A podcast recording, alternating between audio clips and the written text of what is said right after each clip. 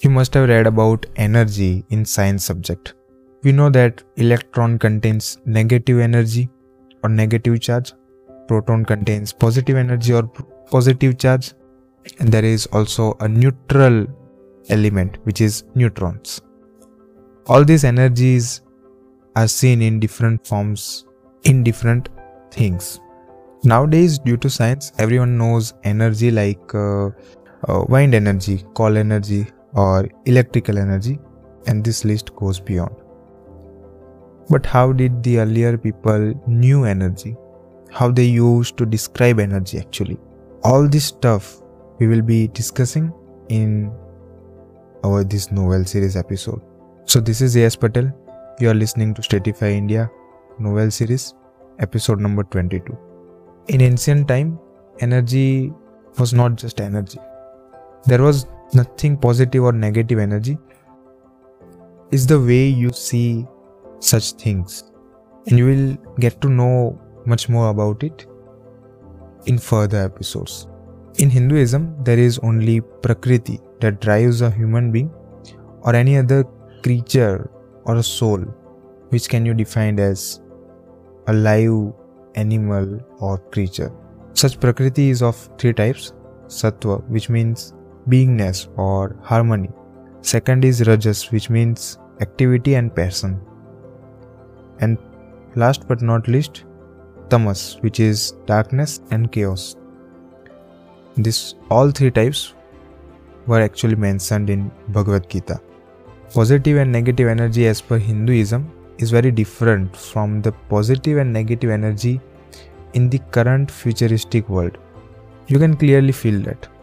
In the world, positive energy is described as emotions like faith, hope, trust, confidence, enthusiasm, etc. etc. You know, you can feel it like uh, negative emotions, which are hating someone or fear, worry, regret, anger, etc. etc. So these are considered as negative emotions. But in Hinduism, this all stuff are considered as sattvic, tamasic, and rajasic gun only. Now let's talk about some positive energy. Positive energy is always incomplete without yoga and meditation, in particularly ancient Indian explanations. It's amazing how these simple solutions are provided for protecting ourselves from strong negative energies. By using meditation or such yogas, you can actually protect yourself from negative elements or negative energies. Meditation is very long journey, but we can use small part of meditation in our daily life to protect ourselves from negative energies or negative thinkings. Meditation is like changing the frequency and then perhaps even letting go of the radio itself, simply meeting the ungraspable openness that we are. And it's a great example of radio with which you can actually understand the meditation power. Now, let me introduce one small part of meditation which is known as practice of drishti or divine focus. Our environments bombard us with negativity and low consciousness. Just as our thoughts affect others, their thoughts also affecting us. So now what is the solution? As per ancient India, drishti is the solution. Yoga teaches us about drishti that it is the powerful solution for negative elements. In drishti process, you need to keep your attention focused on your third eye, also known as the spiritual eye. When the third eye is open, then we are open to the possibilities of greater understanding and emotions. This is the most important when you are in negative environment. You can help or protect yourself energetically by keeping your attention focused at your spiritual eye, which is located in the center of your forehead. This will cultivate intention and awareness of your inner mindset and it will activate your third eye also. By concentrating on your spiritual eye, your energetic field will be less affected by negativity. Your magnetism and ability to attract positivity will be more powerful than any unpleasant energy coming your way. This focus makes it easier for us not to be influenced by that which don't serve us. If you know little bit about yoga, then you must know about seven chakras. Chakras, as they are known in Hinduism, are the part of connected energy system within the body. The term chakra, which literally means wheel in Sanskrit, refers to one of seven points within this energy system. Each energy point acts as a wheel spinning and vibrating with energy. The higher the frequency of vibration, the more balance your chakra will be. Altogether, each of the seven chakras align with a specific point along the spine. The chakras are uh, named as crown chakra, third eye chakra, throat chakra, heart chakra, solar plexus chakra, sacral chakra, and root chakra. The concept of seven chakras is very big topic itself, but we will discuss about it in upcoming episodes. So you can subscribe us if you want to uh, listen to them and don't want to miss any updates from our side. You can actually unlock seven chakras by meditation or with proper practice and training. Let's understand each chakras by their specific color which they represent. So crown chakra represents violet, third eye chakra represents indigo color, throat chakra represents blue color, heart chakra represents green, solar plexus chakra represents yellow color, sacral chakra represents orange color, and that's how the root chakra also represents red color. And as we can see, they have different colors and just like colors they do have different ability for example crown chakra has ability of intelligence and awareness. Just like that all the chakras has their own special abilities for particular humankind or any living organism. Hinduism teaches us lots of things in different ways. Let's understand this. In science we have studied that there are multiple sources of energy and one of the main or major source of energy is sun. And we know that there are multiple sun temples which are located in india. But there is one specific detail in those sun temples which is very unique. And by that we can understand this particular topic. So sun god is actually pulled by horses and the number of horses are very specific which is 7. So there are only 7 horses in a, each and every temple which are pulling sun god.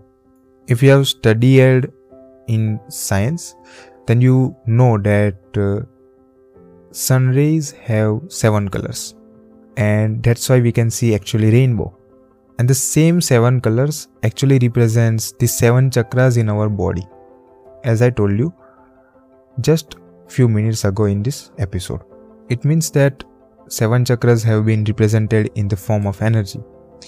And we can see that that's how Hinduism teaches us about energy in its own way. We can see that sun rays have seven colors. Also, there are seven chakras, and seven chakras are representing different colors, and those different colors are nothing but uh, the seven colors separated from one single sun rays. By the way, this is just a small part of everything. There are much more about it, which we will be talking about in our upcoming episodes. But for now, let me introduce one more thing of positive energy, which is sound or mantra. We can also use mantra to create powerful positive energy. Om Tat Sat is a Sanskrit mantra found in ancient Hindu texts, or which is known as Bhagavad Gita each of the three sounds is a symbolic representation of the divine power. Chanting this mantra is thought to awaken higher consciousness and foster positivity. Mantras addresses the energies of the universe. They have been discovered by the sages with the, with their intense meditation which they were do- doing from like years and years. Mantras are constructed with some highly powerful sounds and syllables. Mantras can work in people's innermost psyche and purify their consciousness. Constant chanting of mantras with a strict meditation can refine people's attitudes and increase their inner strength. Now let's talk about Om. In the Hindu sacred text called Upanishads, it is explained that in the beginning there was the world and the world was Om. There was a time when nothing existed apart from a tranquil and quiet space. Then out of non-entity came an entity. The first movement from the unmanifest to manifest is known as the vibration of Om. It is made up of three Sanskrit letters A, O, and Ma, which is connected and combined together and makes Om. Om contains all other sounds. It is a mantra or prayer itself. If represented with the correct pronunciation, it can resonate throughout the body so that the sound penetrates to the center of one's being or soul.